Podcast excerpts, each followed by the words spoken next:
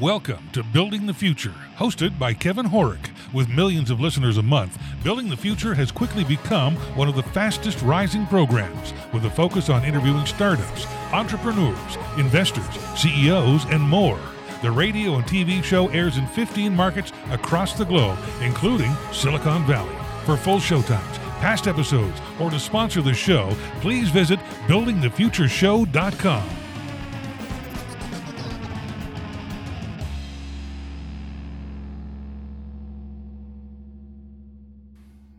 Welcome back to the show. Today we have Jonathan Skogmo. He's the founder and CEO at Jukin Media. Jonathan, welcome to the show. Thank you so much for having me. Yeah, I'm excited to have you on the show. I've actually known about you guys for a while, obviously seen a ton of your content, but maybe before we get into all that stuff, let's get to know you a little bit better and start off with where you grew up.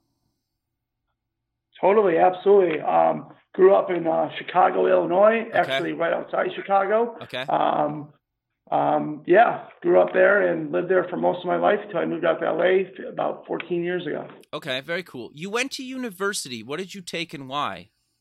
Well, I went to uh, Columbia College okay. in Chicago, which is a liberal arts college with a focus on film. Um, okay. Being in media entertainment um, has always been a lifelong dream of mine. Okay. And so um, I really uh, enjoyed uh, cinema, and so I thought it was a great kind of focus for me to to um, work on. Sure. So, what got you passionate about uh, film and, and media at an early age? That's a good question. I don't know if there was really one type, uh, one kind of uh, incident or okay. one type of uh, initiative that really got me interested in it. I just know I really loved going to the theaters as a okay. kid. Uh, my parents had a, a, video camera, home video camera that I constantly played with, um, constantly uh, made my friends um, uh, uh be actors in, in my movies and my brother as well. Okay. And so it was just something I was always fascinated with and, and always fascinated with, I think, storytelling and telling great stories, uh, particularly through the medium of, of, of film. Very cool. So, walk me through your career up until founding Jukin Media.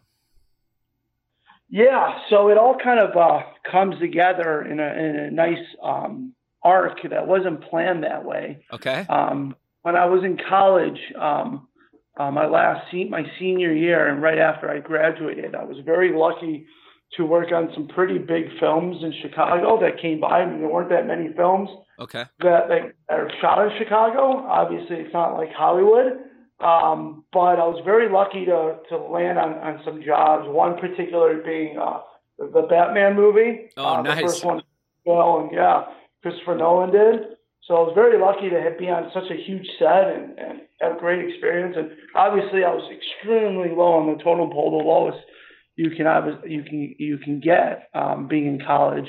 Sure. Um, but then I was able to work on a few more films after that. I think it was three or four um, before um, moving out to enter LA, which I knew I had to do, even though as much as I love Chicago and still love it, still think it's the greatest city in the world. But I know Los Angeles and Hollywood is is the mega um, capital for entertainment and media, and so I just knew I had to make the move. Um, and so, like I said, I did that about 14 years ago. And feel free to jump in if you have any yep. questions, by the way. Sure. Um, yeah, so I did that about 14 years ago, and with my resume of working on you know these some of these big films in Chicago, I thought it might be. Uh, I didn't think it would be too hard to get a job, but luck. But you know, as you know, it it was actually extremely hard. Um, sure. I don't think people really cared.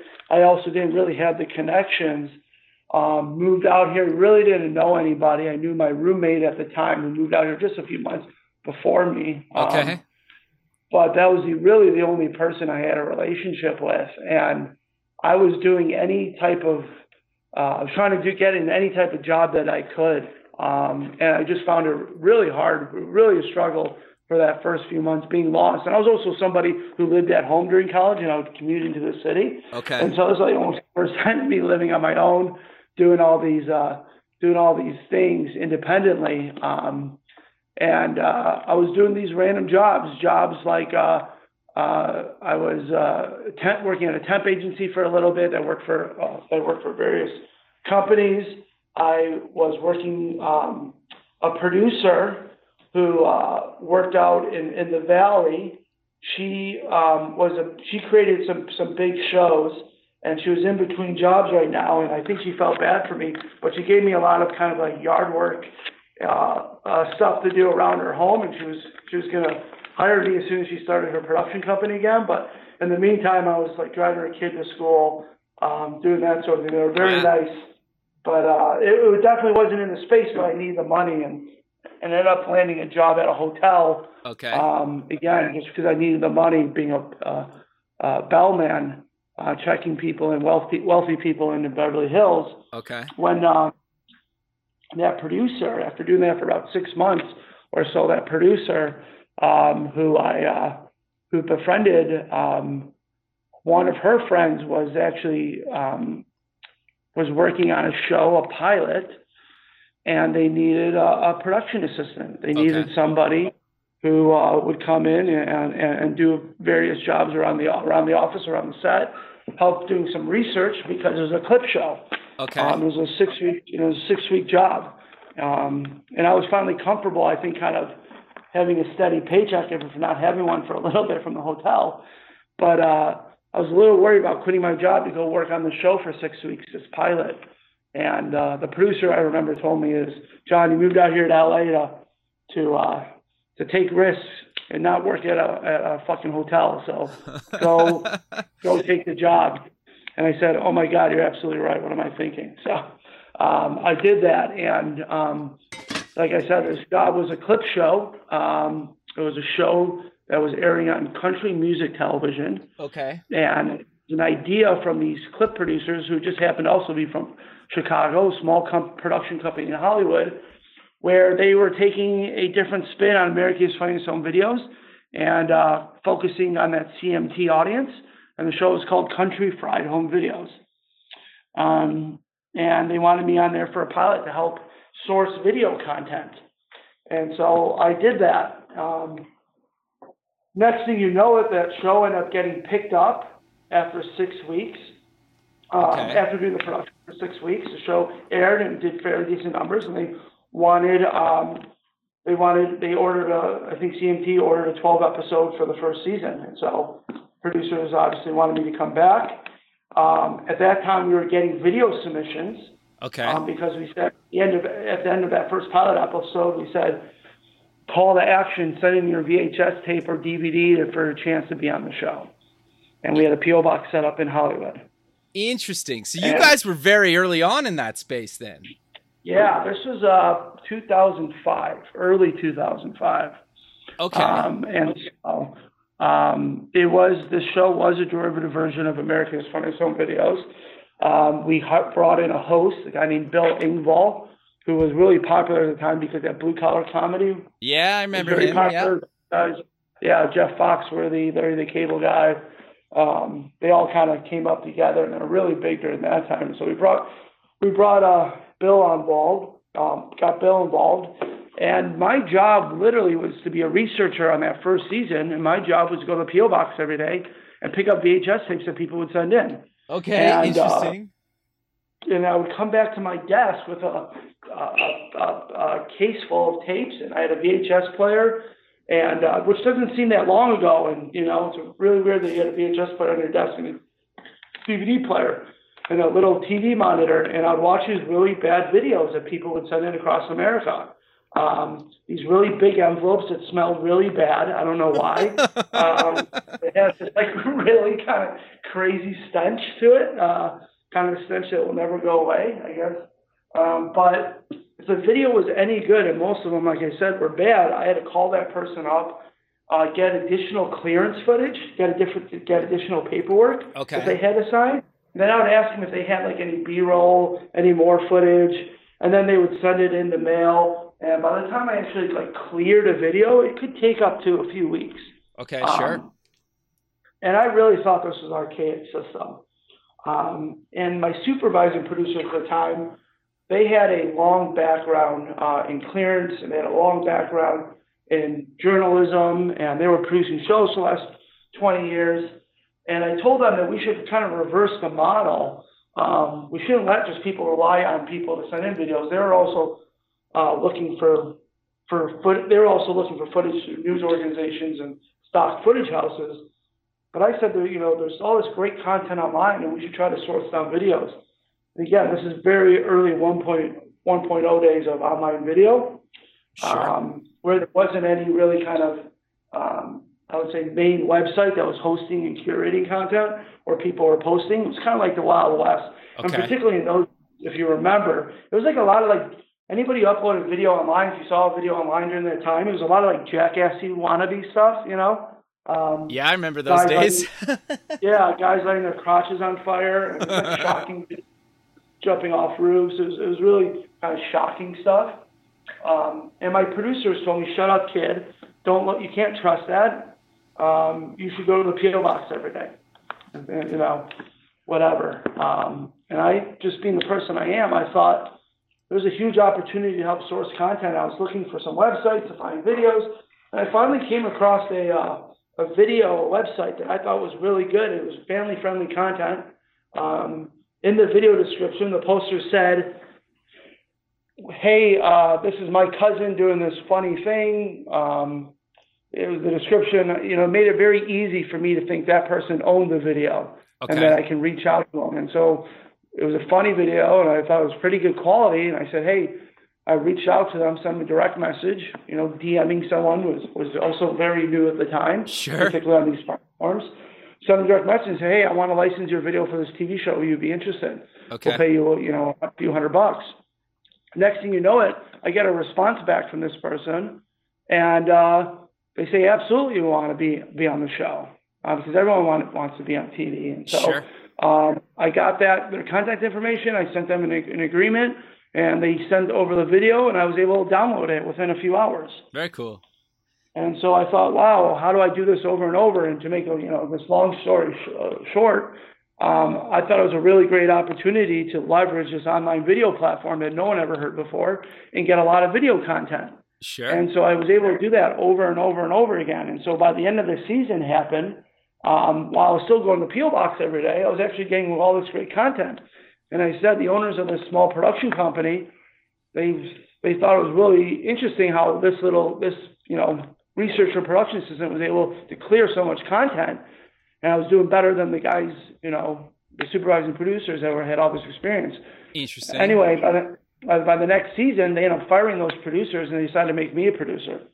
Okay. And they said, why don't you produce a show and teach other researchers how you find content online, and why don't you just replicate that? And so I did that, and I was using this platform that no one ever used, uh, uh, no one ever heard of before, called YouTube. okay. Sure. It's Yeah, you're very early on then. Yeah. I was very, yeah, I was a very early adopter of the platform. I was a very early adopter to find content and use it, and so I really just kind of took advantage of being at the right place at the right time. So this six-week job ended up turning into like almost three years of me working on the show. We produced a few other shows. This Wow. one show, I think, went on to six or seven, seven some uh, five seasons or something, over Okay. 100 episodes, something like that.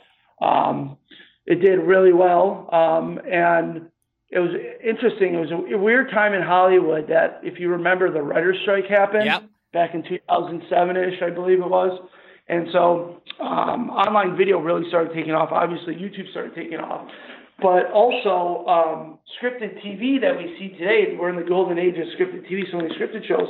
Well, all those, you know, obviously couldn't happen during the writer's strike. And what happened was there was a uh, in, in surge of reality shows, non-scripted shows, and clip shows got very popular. Yep. And so every cable network wanted their own version of a clip show.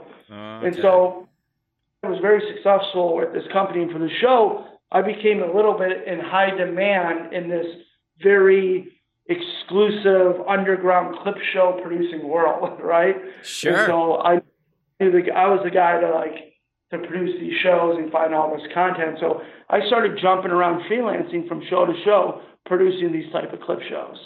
Um, and so I worked on a World's Wildest Vacation videos, which was I think for truTV, uh, or, or, or Travel Channel did another show for True, worked produced something for MTV.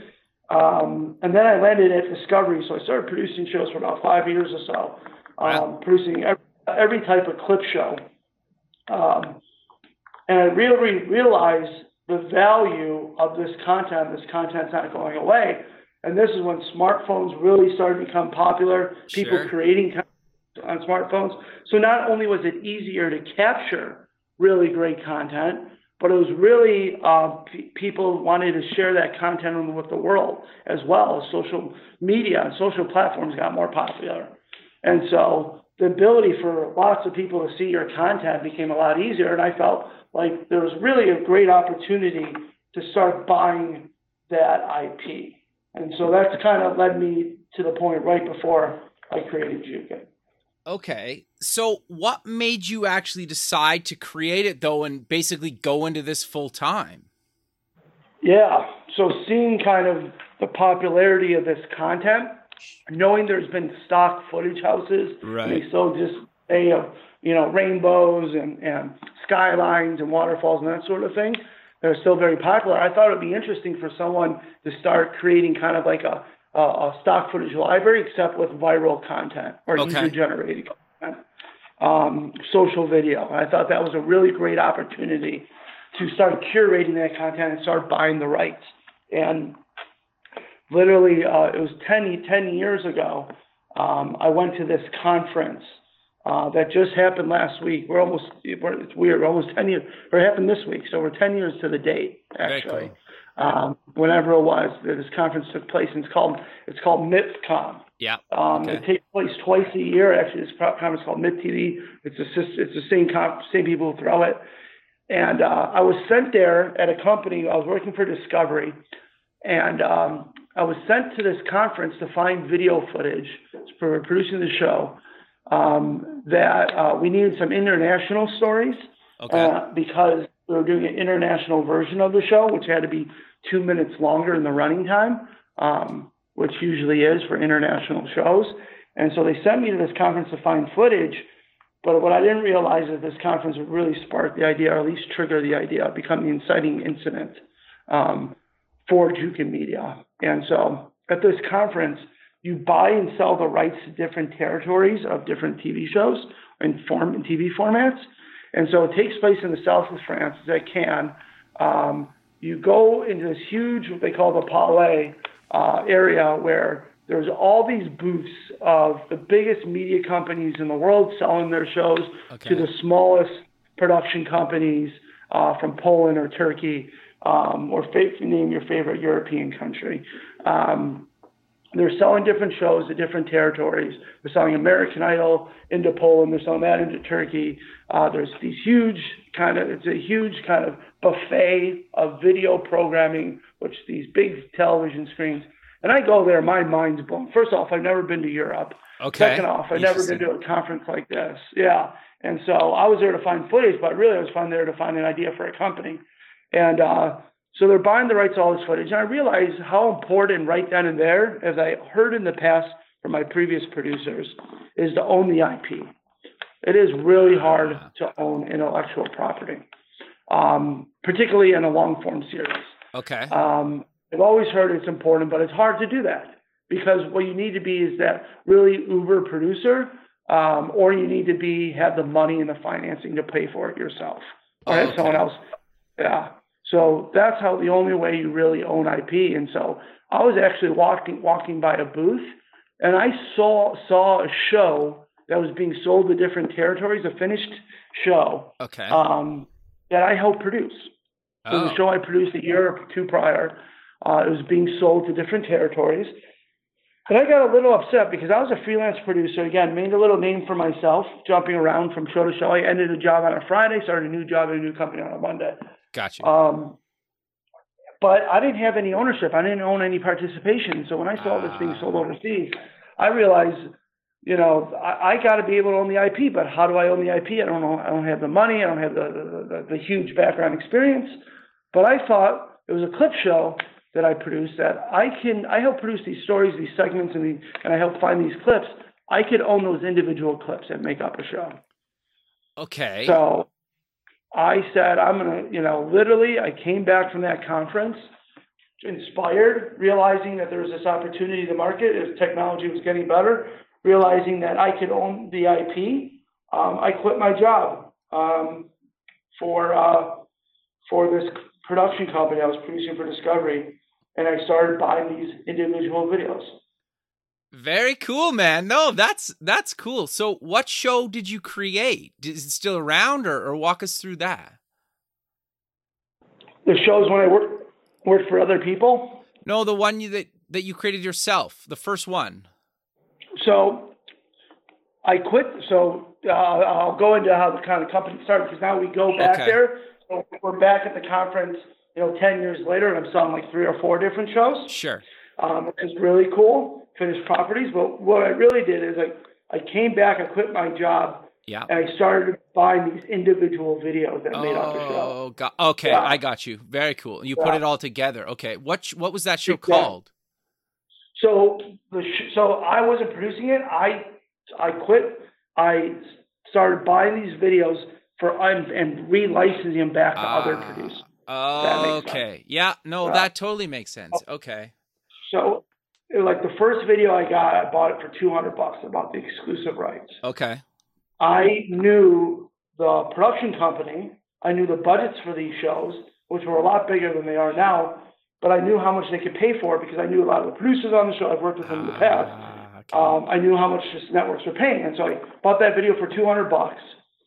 Uh, I had my lawyer. I had a lawyer, called the lawyer, my drive, drive up license agreement. yeah. Took that video, licensed it to the show for two thousand dollars. Got you. So I made eighteen hundred dollars in profit. I Wow. took that same video that now I own, relicensed it to somebody else, another show, for thousand dollars, Sure. and then I made twenty eight hundred bucks. And off that two hundred dollar investment and the lawyer drafting up some agreements, I bought fourteen more videos Wow. Interesting. and really, yeah, really started scaling the company from my apartment. So I was doing this from my apartment. Um, I was, you know, I felt a little liberated because I was working for this production company in the past, in the last two companies, you know, making other people rich, making other producers a lot of money. Sure. Um, it, it became not such of a creative atmosphere, which I really wanted to get involved in. It became more like a, a factory. And I thought, well, if I'm if, if I'm doing this for somebody else, I could do it for myself. And so um, instead of producing a show quite yet, I was starting to find all those videos so other people can produce them. But at least I own the IP. Ah, and once you own the IP, I own the perpetual. And so literally, this company was as bootstrapped as you can get. Wow. Um, I had people in folding tables in my chairs when I decided to hire them. Wow. People at you know, minimum wage. Uh, my roommate moved out, so I turned his bedroom um, into an office. And I put two desks in there. I had Okay. two desks in his room. I had a desk in the living room and then a desk uh, in my room where I would work from. Interesting. Okay, so walk me through because you guys have been around a long time now. Walk me Yeah. through that your journey up until how it's evolved to what you guys are doing today. Is it similar? Is it different? A bit of both? Walk us through that. So in theory, it's the exact same thing. So we're, we're, we're acquiring content, really great stories told by everyday people. Okay. Um, stories that um, involve inspiration, that's something funny. A lot of times that lightning in the bottle moment. Okay. Um, it's that moment where um, you can't remanufacture. The content is authentic, it's organic. Ah, and so that is the content that we acquire that we feel like we can really monetize. And our job is to monetize that video over and over again. Okay. And it's not only good for for us, but it's really good, which we a lot of our deals today are not so much buyouts, they're more um, rev share. And so the original video owner now gets to participate in this revenue. Smart. And so in theory, the companies, that's what we were doing back then. So when I first started, I was only licensing back to the TV shows that in the clip show world that I knew. Okay. That's how the business started out, and that's how it grew organically. It was the first, the first client. Today, you fast forward, um, and I can I can dive into any areas you want, but we're acquiring these great videos. Um, we've now built a great tech stack, technology to help us find these videos. There are people around the world helping us find these really great stories. Um, and on the licensing side, we built a marketplace. Think of like a Getty Images for viral video Sure. where we're licensing to every not only clip show, morning show, talk show, um, syndicating our content to media publishers, working with brands and agencies from around the world. Very cool. So, yeah. this might be a really stupid question, but how do you guys decide what could potentially be a, another viral video? Because everybody wants to create one, they're very hard to do, and and you guys seem to have had a bunch of them over the years become very viral. Is that fair to say? Yeah, absolutely. We've gotten some of the most viral videos in the world. Yeah. We, we created videos that, you know, have gotten, you know, millions of views. On our programming side, the other side of our business, we do about 4 billion views a month. Wow. Um, wow. Which makes us one of the, the largest digital publishers in the entire world. Puts sure. up in ranking next to Disney and Time Warner. Wow. So, you know, because we've been doing this for quite some time, um, and the business hasn't evolved that that much from the core purpose about okay. trying to monetize that content. We know what content that monetizes really well that we could that goes viral. We actually push in that reality for all the activities that we do because we're seeding it out all over the place. And so because we have so much historical data, that helps us inform on what videos we want to go out and, and acquire. Ah, smart. Okay, interesting. So yeah, so we're getting we're getting very granular about that data. We have an entire data team that's looking at these videos all day long that helps us make decisions on if we want to acquire a video with two dogs that are over 30 seconds or a dog and a cat less than 30 seconds. Interesting. Okay. So I, I kind of made that up, but that's how granular we're getting. Interesting. So are you guys do you guys have like your own kind of software that does some of this data crunching for you, or, or how does that kind of work? Yeah, so we built this really incredible um, kind of uh, system that we call Riff. Okay. Um, it's an acronym for something that's got lost along the way. sure. um, but it's really kind of the backbone system of our entire entire company that okay. every department uses. And it's really a great. It's it's more of a workflow, customized workflow system that we've been able to evolve and iterate over time as the business has matured and grown. Sure. So, what advice do you give people that are looking to go viral or get picked up by somebody like Jukin Media?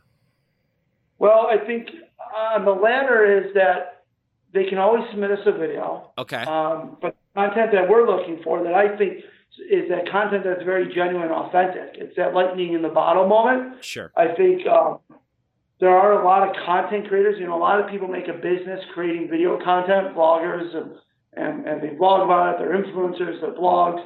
They're creating their own content, but it, it's content, you know, um, that works for us. Is content that's almost done by the accidental creators. Uh, it's really not the people trying to do it on purpose. Interesting. It's, that, it's really content that, that meets, a, meets a very certain criteria that people that want to share, they want to talk about. And often our content becomes that zeitgeist moment, that pop culture moment, whether it was Chewbacca Mom, um, whether it was a um, guy getting kicked in the head, or Tori burning her hair off with a curly iron. yeah, no, fair enough. Yeah, it, it's hard, right? Because, it, yeah, no, that's that's quite fascinating. So, yeah, well, I would say it's really hard for anyone to kind of create that reality. It sometimes just happen being at the right time at the right moment because honestly, there's no algorithm, no amount of data that we have that we could tell you uh, uh, a woman putting her uh, woman putting a Chewbacca mask on is going to get 150 million views in 24 hours. Sure. Yeah, right? yeah. I, I and I guess it's also the person in the video and just how it's kind of not acted out, but just kind of how it plays out. Because if I put on a mask, it, it's probably not going to get any views, right? Like, like right. yeah. Me it, neither. so it's kind of how it plays out. It's a timing. It's the right time. You know, it's the right moment. It's the right character. It's all those kind of elements. They're almost unexplainable, but they happen. I mean, look, we had a video called Pizza Rat. Okay. Um, it was a rat dragging a piece of pizza down a flight of stairs. It was 15 seconds long, and it's become, you know, it's now a Halloween costume. It's something John Oliver references every time he talks about the internet. It's it's a video that Um, the New Yorker wrote about it. It's it, it was crazy phenomenon the Pizza Rat video in New York. Yeah, interesting. Yeah, I remember that video too. That's that's actually quite funny. Yeah. So I, I'm curious though.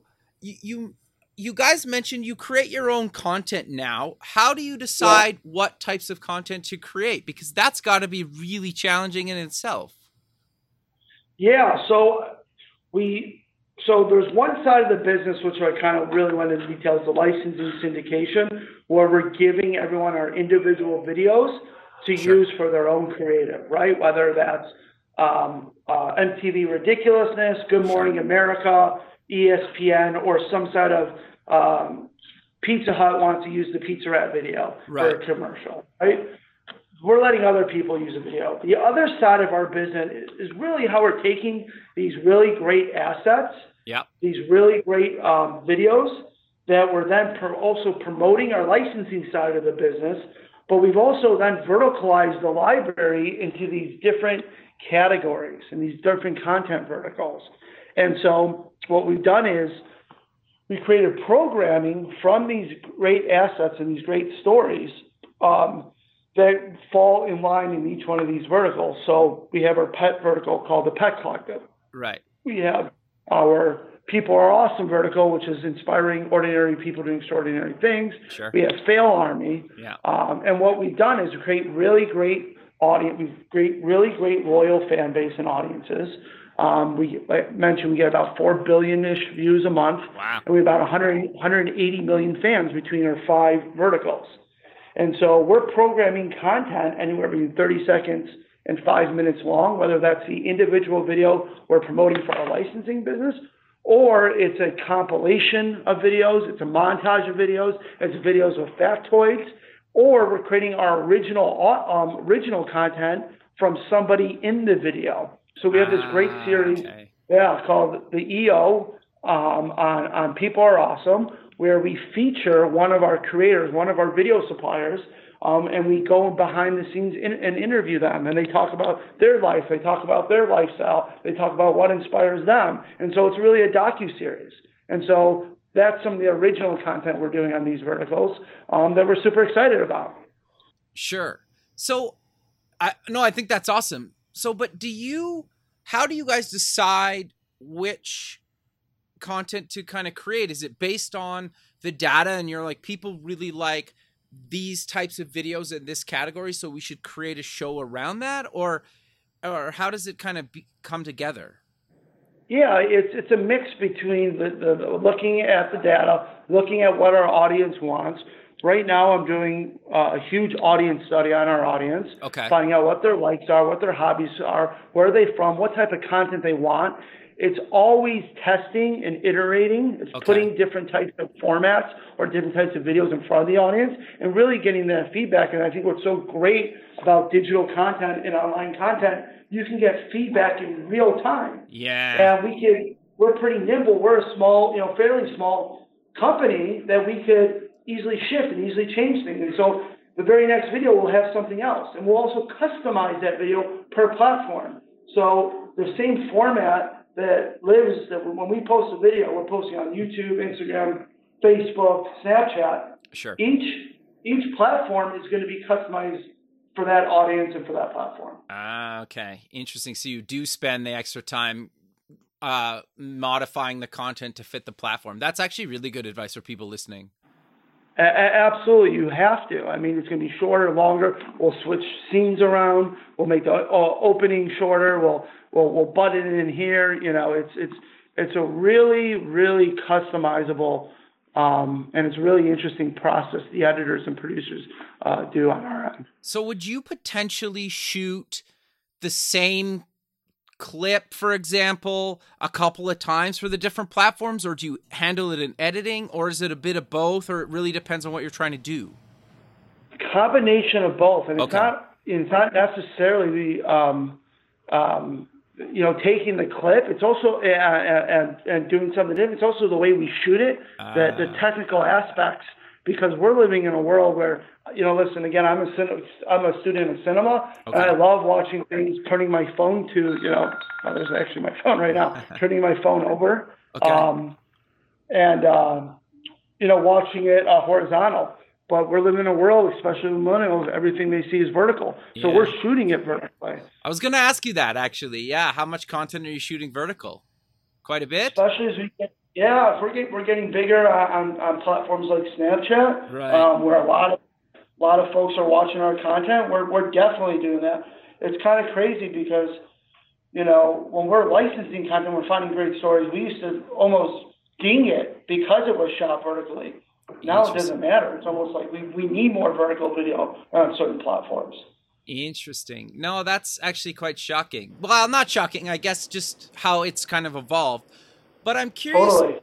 I'm curious to know because you always probably get this question, but in, in your experience, how important is having really good high end gear? Should you be shooting on a phone? A bit of both? Does it really not matter? What are your thoughts on gear? Yeah, so it really kind of depends on what you're going for, right? And who your audience is and, Sure. and what's the purpose. You know, we're, we're living in this great technology, technological wave that it doesn't matter what you shoot on. Sure. It doesn't matter. And I think that's what, like, even sometimes our videos, why, why we're able to license our content to brands and agencies, we're using the fact that it's not shot professionally, that it's authentic Ah, and that this person holding up your Coca-Cola bottle, he's a fan, and this is why Coca-Cola, you should create a campaign around this person, and because it is a little shaky, you know, it is Sure. a little green, just slightly, but it still gets the message across. In fact, our value prop for brands and agencies, uh, when they want to license a piece of content that is user generated or social video, that they should um, they should care that this content is going to be lit- living natively on these social platforms, and that sometimes when you put that glossy car commercial or that glossy car, uh, commercial on these platforms, people just swipe away. It takes them out of that experience. Yeah. And so when you use a piece of content like what we have, you know, we say it feels very real. It feels authentic to that platform. And so uh, it's one way how we're almost using the content being not professionally done as an advantage. Sure. So So we, we so we use yeah, we use videos all the way across from the original assets that are shot wrong. Sometimes we'll shoot on iPhone to really high end cameras. So we, we, we go across the spectrum. Okay. And it also Yeah. probably depends on the target markets you're trying to uh, go after too, right? Because obviously, Yep. what is that purpose? sorry. I said, what is that purpose? Yeah, exactly. Who you're targeting. Yeah. Okay. No, that makes sense. And then you're trying to match the content to the platform. Is that kind of a simplified version of what you were you're Totally. trying to say? Okay. Interesting. Absolutely, because sometimes even like a cheesier set will work better for that younger audience that's not expecting a high end set, right? Right. Yeah. Okay. And even like how you set dress and how you your production values. But sometimes you, it, you need that higher production. Sometimes you, you need that to go to have a you know three uh, three set camera with with all the correct lighting. You know. Yeah. No, that makes a lot of sense. That's that's actually quite fascinating. Because you Yeah. talk to some people and they're like, "Well, you always need to shoot 6K or 8K and and then just, you know, mash it down for whatever platform." It's like, "Well, sure, maybe, right? But Yeah. it, it's good to hear from somebody like yourself that's obviously doing it, been very successful at it. Talk about, well, you might need that, but you also might just need the camera on your phone as well, or, or somewhere in in between there. Yeah, I think it all and it all comes down to the storytelling. That's number one. Yeah. okay, fair How are you enough. going to tell that? Yeah, right. Sure. So, do you guys create custom campaigns and content for some clients for the different platforms, or is that something you guys don't do? Yeah, so we're doing so for brands particularly. Yeah. They really want to leverage that really loyal fan base that we've been able to build Okay. on uh, on one of our brands, and so they want our distribution, and so we'll sometimes take their assets, particularly for like movie trailers. Yeah. We do a lot of work with the studios, Okay. and so they'll want their their trailer in front of our audience. Ah, right? sure. Okay. Yeah, and so um, we will put that. We will create a custom campaign. We can create a custom live activation. Um, we can take a lot of the video assets that we have in our library um, and um, create some sort of listicle or, or theme around the product or the movie that they're launching. And our, you know, they works better for video owners where they get paid on that content. And so it's a, it's a variety of basket of goods that we can offer folks that will leverage our brands. Um, I'll tell you one other thing that we're doing, which is Sure. really exciting. So we're, you know, our first window is social video, Okay. but now we're packaging our brands, of two of them, Fail Army and Pet Collective, um, on OTT and connected television. Interesting. And so we are now creating um, our own network, a 24/7 network, with now Congrats, not man. five That's minute huge. programming blocks or 10 minute programming blocks with 30 seconds on, on, on social video and social media. We're now programming 30 minute program blocks, 60 minute programming blocks, Wow. um, which is very exciting for us right now. And we've seen our average watch time uh, a year ago from 60, I think it was uh, 30 minutes to now 65 minutes for the average viewer. Wow. That's huge growth. Yeah. I think people, I think it just shows you the, the power of this content, the power of brands. People love the lean back experience of putting on the pet collective and sitting back and watching pets.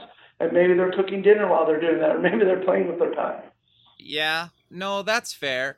Do you well, what's your thoughts on I, I don't know what the term for it is or if there is even a term and you can tell me if there is, but sometimes you load up something like Netflix and there's so much content that you spend 20 minutes a half hour trying to decide what you want to watch and then by the time you decide you're kind of bored and and you're just like oh, i don't have time anymore or you go on to do something else where people want content that they like that they trust that's tailored to them in spaces that they're interested in. To you to your point a second ago like they'll watch the pet collective for an hour or fail army or or your other brands because they know and trust that and they don't have to spend that extra time trying to find content what are your thoughts around that do you agree do you disagree what's your thoughts on that I mean, absolutely. I mean, think people, you know, that tuning in because they know what they're going to expect. They know what they want to see. You know, they're they're gonna they're it's this appointment viewing that they really really understand the content of what's going to be coming out from the content. I think it's so so powerful to create these really strong brands, um, brands where you where you know what's what, what's coming up next and what what it's about. I think that really separates. You know, I think. Uh, folks out there who are creating content that if you have a strong brand, you know you know what people are tuning in for. Yeah, and it keeps that like you're almost overwhelmed by these huge content libraries now, right? And you just you spend so much time thinking and overanalyzing and then you end up probably not watching anything, which I was which I kind of find fascinating how we've almost come back around to just like I just want to pull out the vinyl and listen to the album instead of just being you know just Totally. yeah, it's an interesting space we've come. Too too much choices is not good, and I think you're starting to see when some of these really big companies that are producing all this content, Yeah. the quality can't keep up with the quality. The quality control goes down. And you're starting to see that a little bit with Netflix. There's an article actually this week that the New York Post posted about that. They got some criticism, but it's something I really agree with. Qu- Quality is going to go down because there's no way they can possibly keep up that quality control when they're producing that much content, and the end result suffers, and so does the user. And there's been studies that too much choice is not not too many choices is not is not a good thing. It's just a limited amount. That's why you have you know huge grocery stores like uh, Trader Joe's with 2,000 items as opposed to any other grocery store that might have 50, 20 to 50,000 items. interesting they're they're kind of changing their oh yeah interesting no that that Well, makes a lot of sense You don't need 60, uh, you know, um, salad dressings. You just have three to choose from, right? yeah no that's actually know? really good advice so I, I go ahead sorry I was going to say you create loyalty out of that because you kind of become this trusted curator. yeah fair enough. Interesting.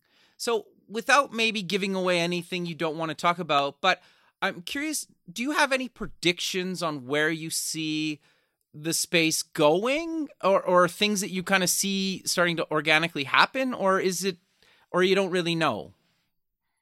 It's you know what's so fascinating right now? The, the media landscape is changing so freaking fast. Sure. There are so many different um, choices for consumers. Everyone's competing for eyeballs. Yeah. Everyone's competing for dollars. Subscription is obviously huge. Everything now has a plus in front of it. I don't know when that became a trend in the last three months. Sure. ESPN Plus, you know, Apple Plus, whatever, uh, Disney Plus. Everything's a plus now in front of it. Um, you have this unbundling Yeah. um, of of everything and the subscription fees. And you know what's going to happen? The, the consumer is going to end up that they're complaining about. I think the bundle, and they're pay, complaining about the cable companies, eh, rightfully so, to charge so much for content. But once you start adding all those subscription fees, it's going to be more than what you're paying for your cable at the end of the day for the Yeah. same amount of content. Well, that was that big thing that happened the other day with YouTube TV. They added those new channels and it went up 10, 15 bucks, right? And and you couldn't Right. you basically didn't have a choice. It was like this is the day it's going up. And no, even if you were grandfathered in before when we did a price hike, not this price hike, everybody gets these and you you need you have to have these channels. And I read Yeah. an article basically saying the same thing. It was kind of like, well, this feels very much like regular cable TV. Um, Yep. Right? So it's it's interesting how the whole thing kind of comes full circle again right? And we'll probably go Absolutely. back yeah interesting.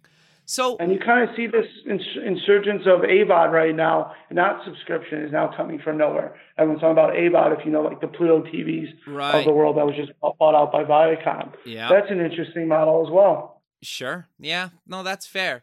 So you guys recently won an award at the media excellence awards and you won one last year do you want to talk about the importance of award shows and just getting your content out there and, and being recognized for what you're creating Yeah, so I think, uh, you know, these award shows, it really kind of shows a spotlight on some of the original content that we're creating. So I think the, the very first, um, the very first um, award that we won was last year it was for a series that we did for uh, uh, Go90, which is Verizon's video platform. yeah Um, it was a documentary series, all shot by social video, um, shot on the ground, cut together. Um, we we kind of took a new stab at, at documentaries, and so it was shot shot together through the f- person's point of view around these really great cultural events. It was a really great. Uh, each episode had a different cultural event told through the eyes of people on the ground, um, and it was a great series. And it was really awesome to get recognized for that series. And so uh, that kind of you know getting an award like that really kind of helps us put the stamp of approval on some of the content that we're creating. And so we decided to take a stab um, at this new type of series, this new type of uh, documentary. And uh, it was really great to win that award. And this last year, we won an award for uh, a docu series that we did um, based on our brand. People are awesome. sure Um, we found this really great talent um, out of Europe. They were creating these really great stunts. And we said, why don't we do this travel doc series of them creating and building and performing these stunts? And it was, again, it was really cool to be recognized um, um, for this award. Very cool. But we're, we're coming to the end of the show, so how about we close with mentioning where people can get more information about Jukin Media and any other links you want to mention?